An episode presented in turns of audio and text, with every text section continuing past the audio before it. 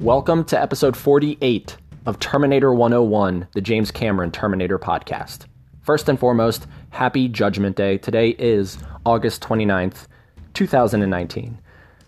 In honor of this very special day for Terminator fans, I am so insanely happy to share with you this very cool and exclusive one on one with one of the three credited screenwriters of the upcoming Terminator Dark Fate, Billy Ray.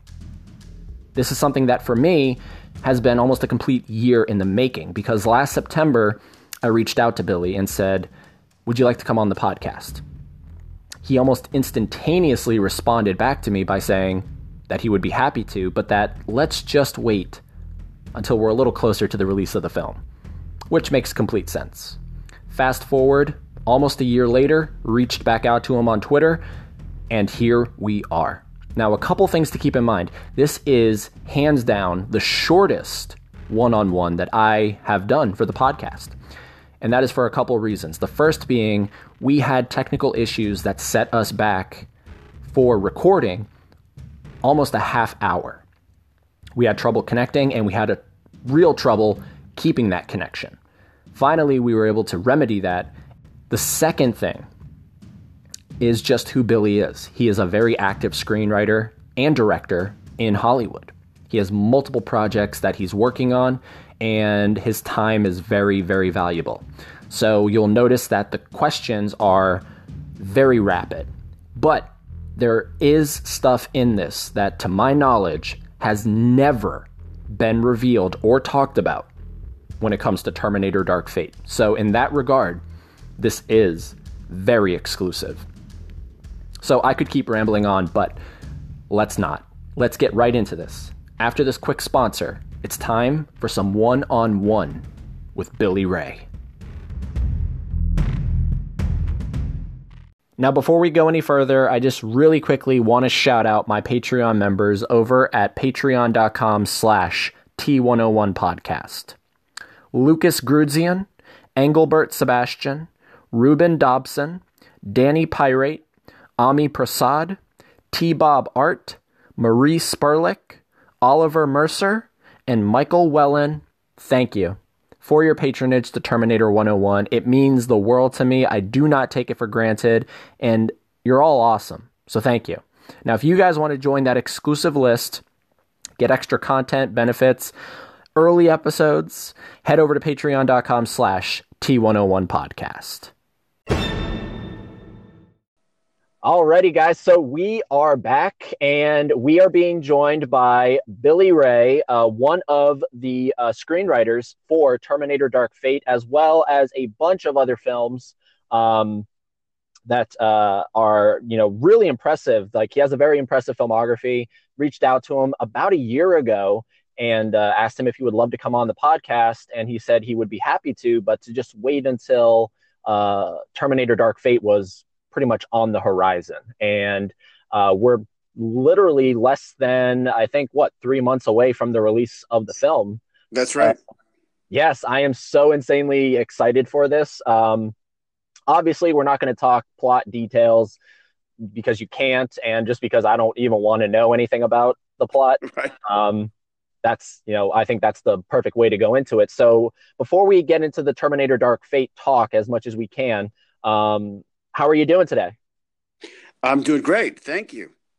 Perfect. Perfect. Um, are you in California? I'm in sunny Los Angeles. Nice, nice. Well, the reason I asked is because I had William Wisher on, uh, who's the the co-writer of T2, and sure. uh, I think he actually lives in uh, Los Angeles as well. Have you uh, bumped into him? Do you know uh, Bill? I never met him. No. No. Ah, oh, he was such a he was a a real treat to have on, and um, something that going through your filmography, something that I noticed that I just wanted to bring up and see if anyone had like ever brought it up to you. Now that you are associated with the franchise, um, really, this has sort of been something that I believe is is part of your destiny because you worked on a film called Volcano, correct? oh my God, you're bringing up the V word. Oh. but you but you worked on that film you uh you you you helped write that film and in that same year dante's peak came out Yes.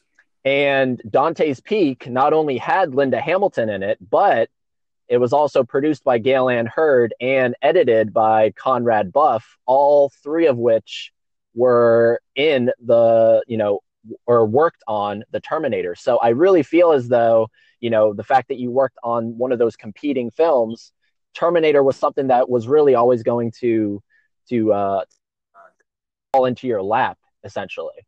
Um, it's a bit of a stretch. The less, said, the less said about Volcano, the better.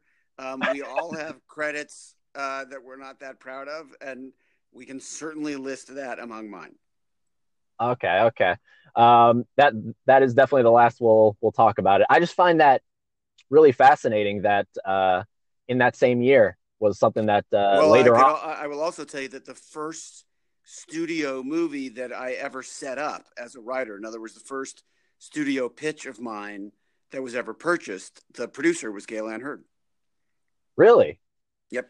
It was, was a movie that, that, never got made. Um, I pitched it on January 8th, 1988 at 20th Century Fox with Gale Anne Hurd as the producer. Believe it or not, it was a romantic comedy called Kiss the Bride.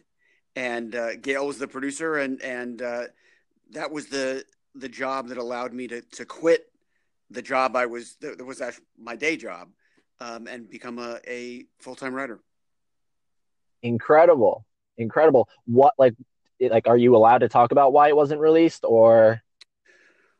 Oh, there. You know, back in those days, um, you know, studios would develop a lot of scripts um, and then just make a handful. Um, so it was just one of those that they developed and didn't make. Huh.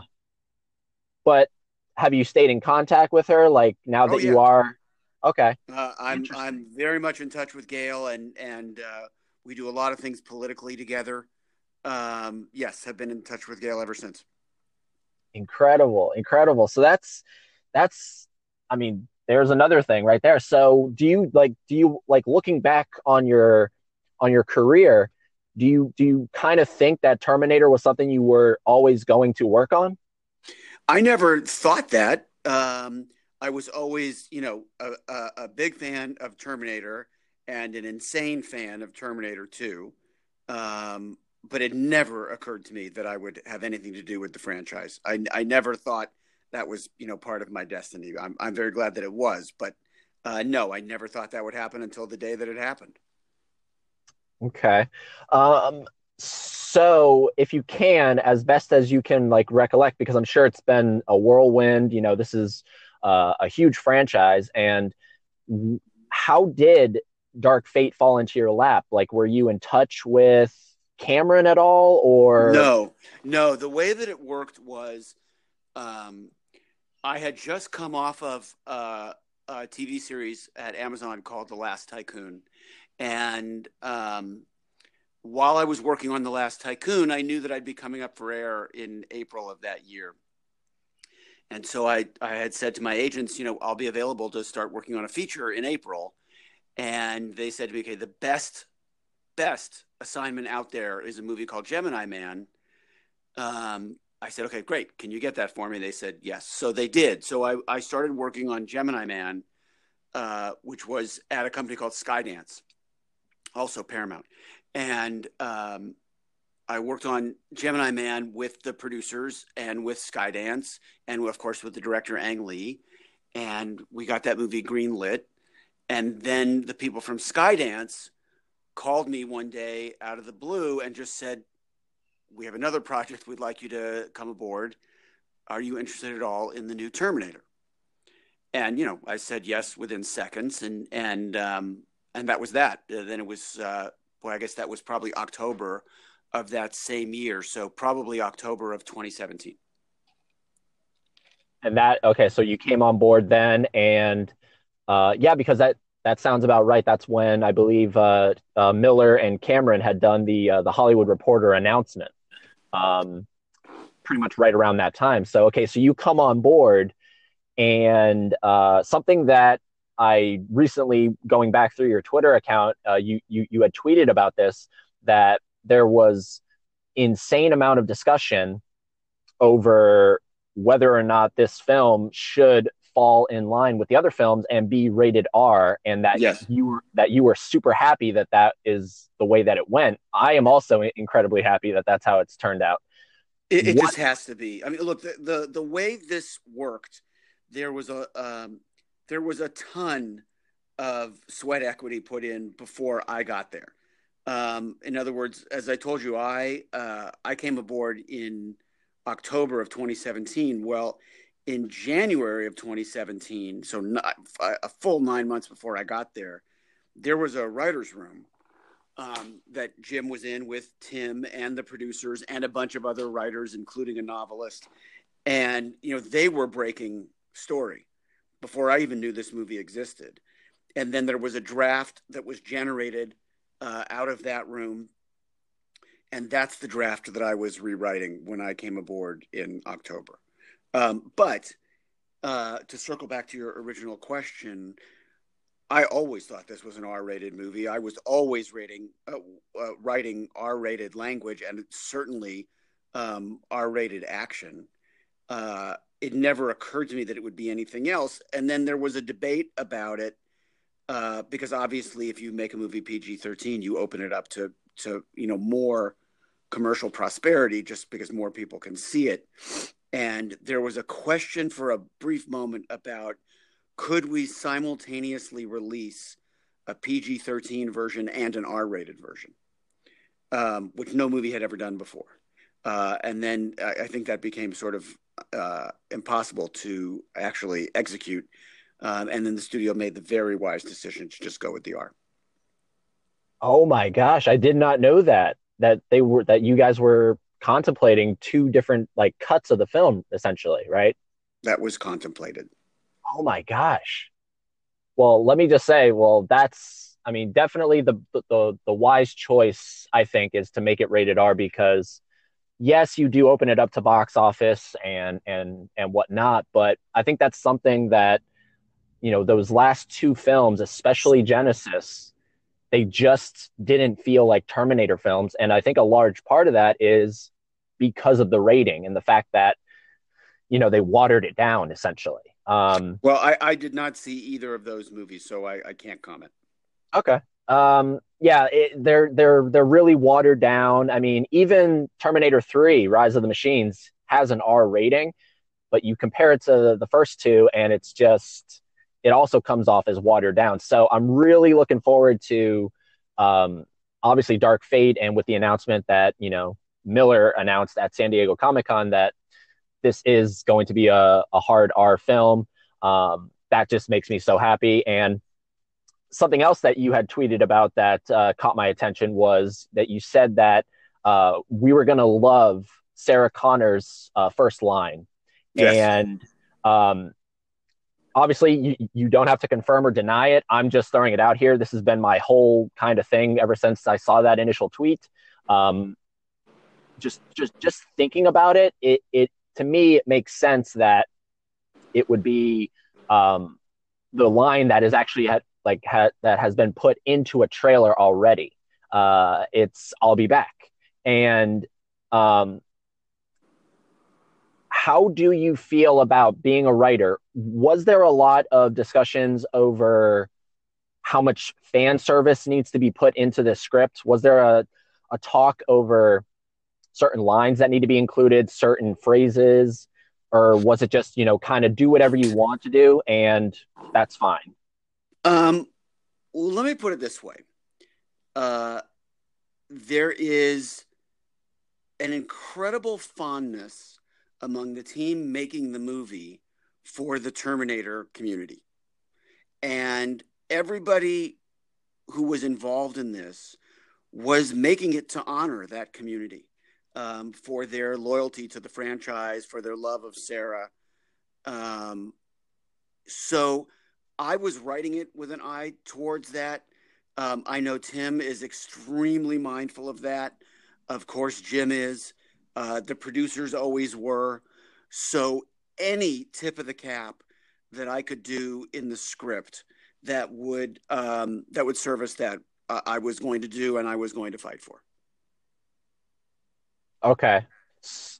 So is it safe to say that w- when you came on board, because essentially you were uh, polishing the script, right? That's that's really what your duty was to kind of look at what was done and then to kind of rework it. Um, yes, to rework it, absolutely.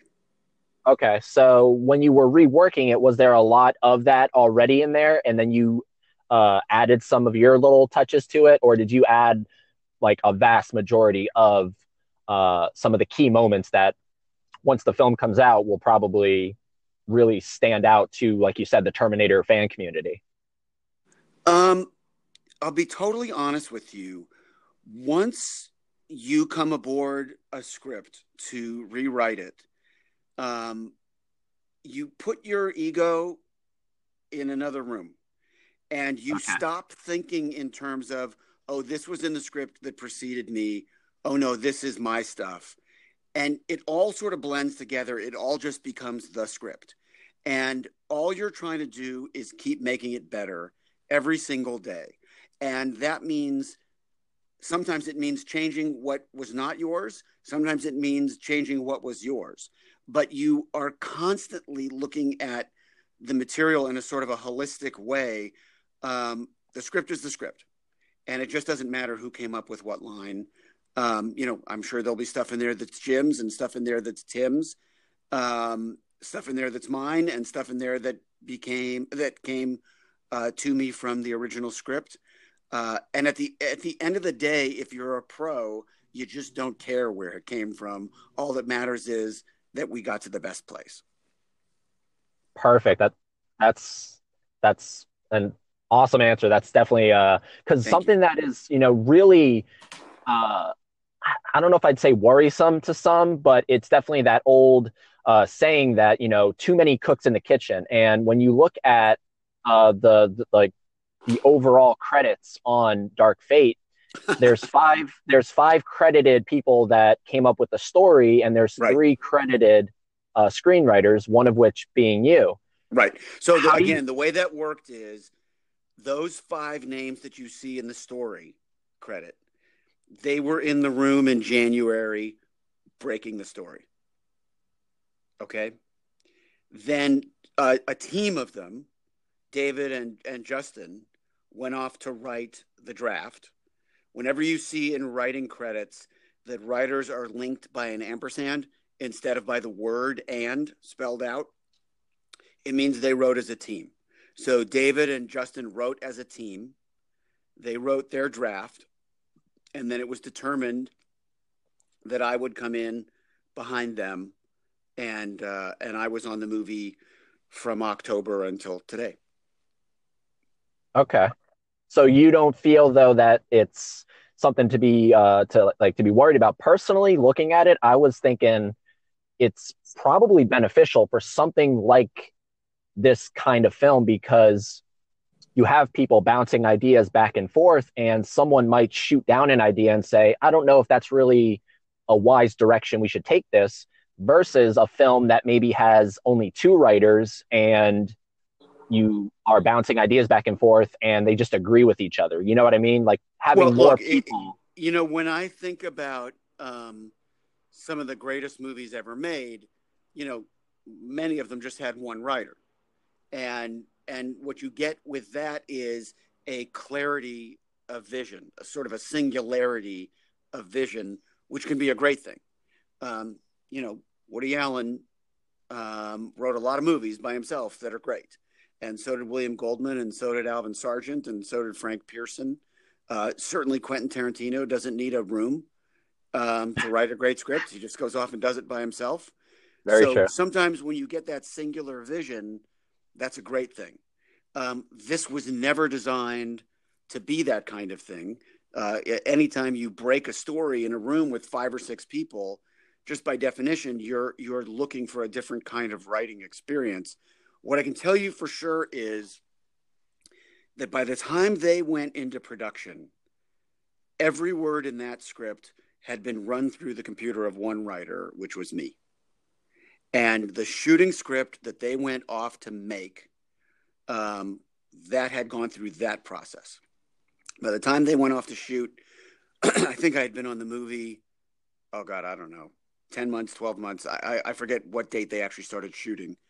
Um, but I had written a zillion drafts and I felt very strongly, um, you know, that I could stand behind everything in that script.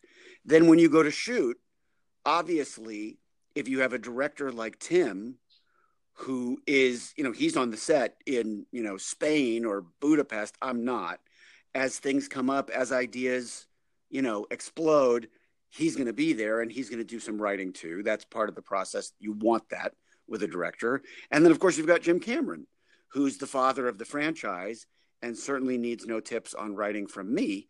Um, so, yeah, he's going to be contributing pages too. So, you know, what you wound up with was some version of a script that was me, Tim, and Jim. That was really how the shooting script worked. Okay. So you so so you were never actually on the set to see how how it was going. Like you just no. like once you're done with it, you're you're kind of done with it for the for the time. It being. changes on on movie to movie. Um, you know, similarly on on Gemini Man, I wasn't on the set. Ang didn't need me. On Captain Phillips, I wasn't on the set. Paul Greengrass didn't need me.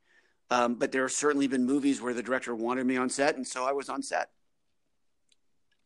And is that is that kind of do you like do you prefer that or do you prefer to write it and then that's it. Um it depends. You know once you've directed a movie and i've done that a couple times now um, there's really nothing more boring in the world than being the writer on set. Because um, when you direct a movie you are so stimulated. You have you know on an average day two to three hundred people coming up to you and asking you questions. And you have to have an answer for everything. I mean, it's it's it's so incredibly stimulating. And when you're the writer on set, you've basically done your job, and you're sitting there waiting to see if something doesn't sound right or look right, so that you can be helpful. Um, but it's really, really boring because usually you've done your job, and there's nothing for you to do. Um, so I, I don't love being on set if I'm the writer and not the director. That said, uh, had Tim wanted me there, I would have been there. Oh, of course. Oh, absolutely. So the way it worked is that Tim and I would communicate via email or text or you know phone over the weekends if there was some you know particular thing he wanted me to work on or or uh, some scene that he felt needed a tweak or uh, you know a- any kind of issues that would come up. If he needed the help, he knew I was here.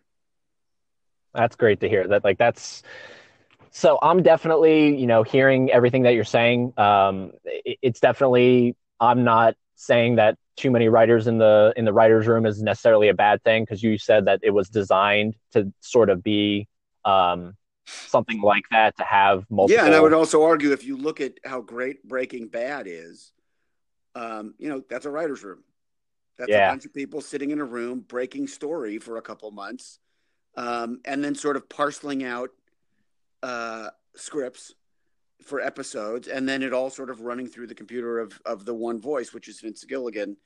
You know, that's a model that has worked in television forever, and every television show that you love worked that way, including The Sopranos and Mad Men and Stranger Things, and you know, The Wire, and all of them, all those great shows, they all did it that way.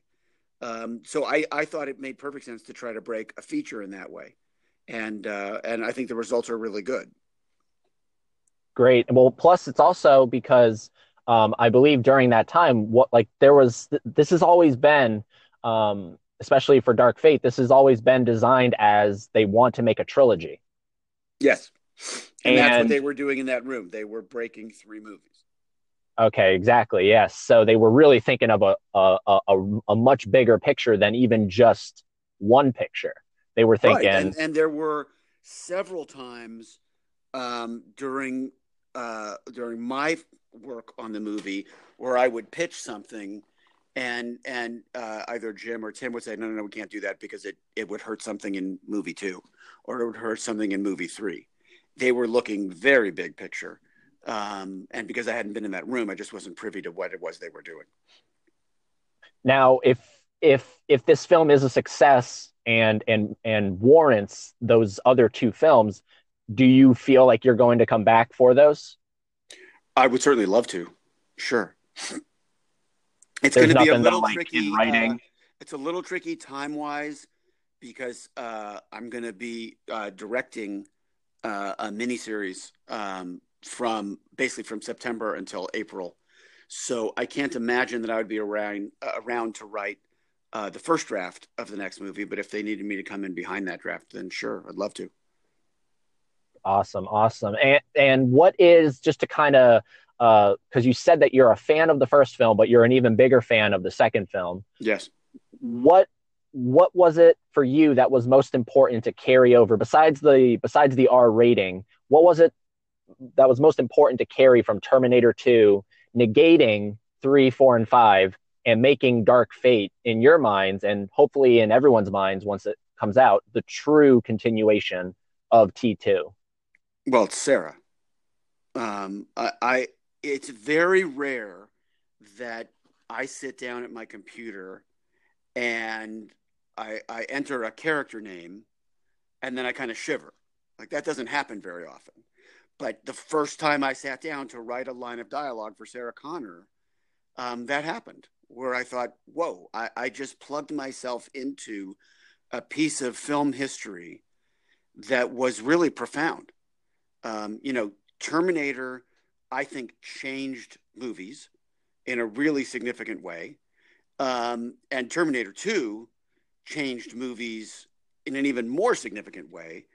Um, those were both singular experiences and and not just technically but emotionally and and the reason they're so profound emotionally is because of sarah um, so I, I wanted to be a part of that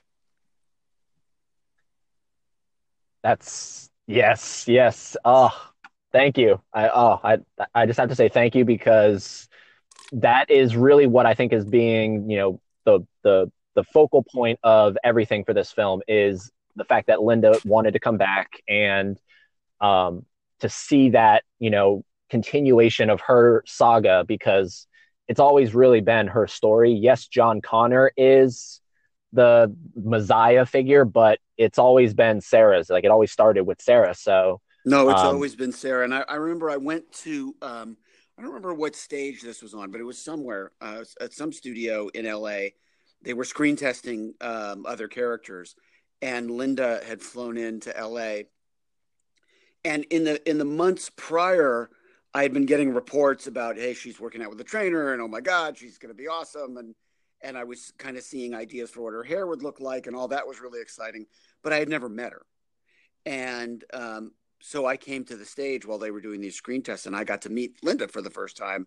And it was one of those deals where the second we met, we were like gave each other this big hug because um, she appreciated the script and appreciated uh, that I had cared so much about Sarah. And I just appreciated her. I mean, she's just a big deal in, in my film going life. And um, that was a real thrill. I, I, I love Linda. yes, she is. She's uh, one of the few that I have not uh, had the pleasure of talking to just yet. Uh, she's she's definitely on the bucket list. Um, she, I mean, she's Sarah Connor. I mean, it's she can literally never do anything otherwise, and she'll just always have uh, that place at you know in film history. Um, and it's just, did you feel did you feel more of a responsibility with Sarah or with Arnold because they're kind of really closely associated with the franchise? Who did you feel more of a responsibility towards? Um, I, I wouldn't weight it one way or the other. They're, they're both a big deal. Um, I certainly didn't want to screw up either. I wanted to honor both. Um, they have very different roles in those first two movies and very different roles in this one. Um, I wanted to give them great stuff to do and and great beats to play opposite one another and then with one another. Um, that was a huge, huge priority for me. Okay.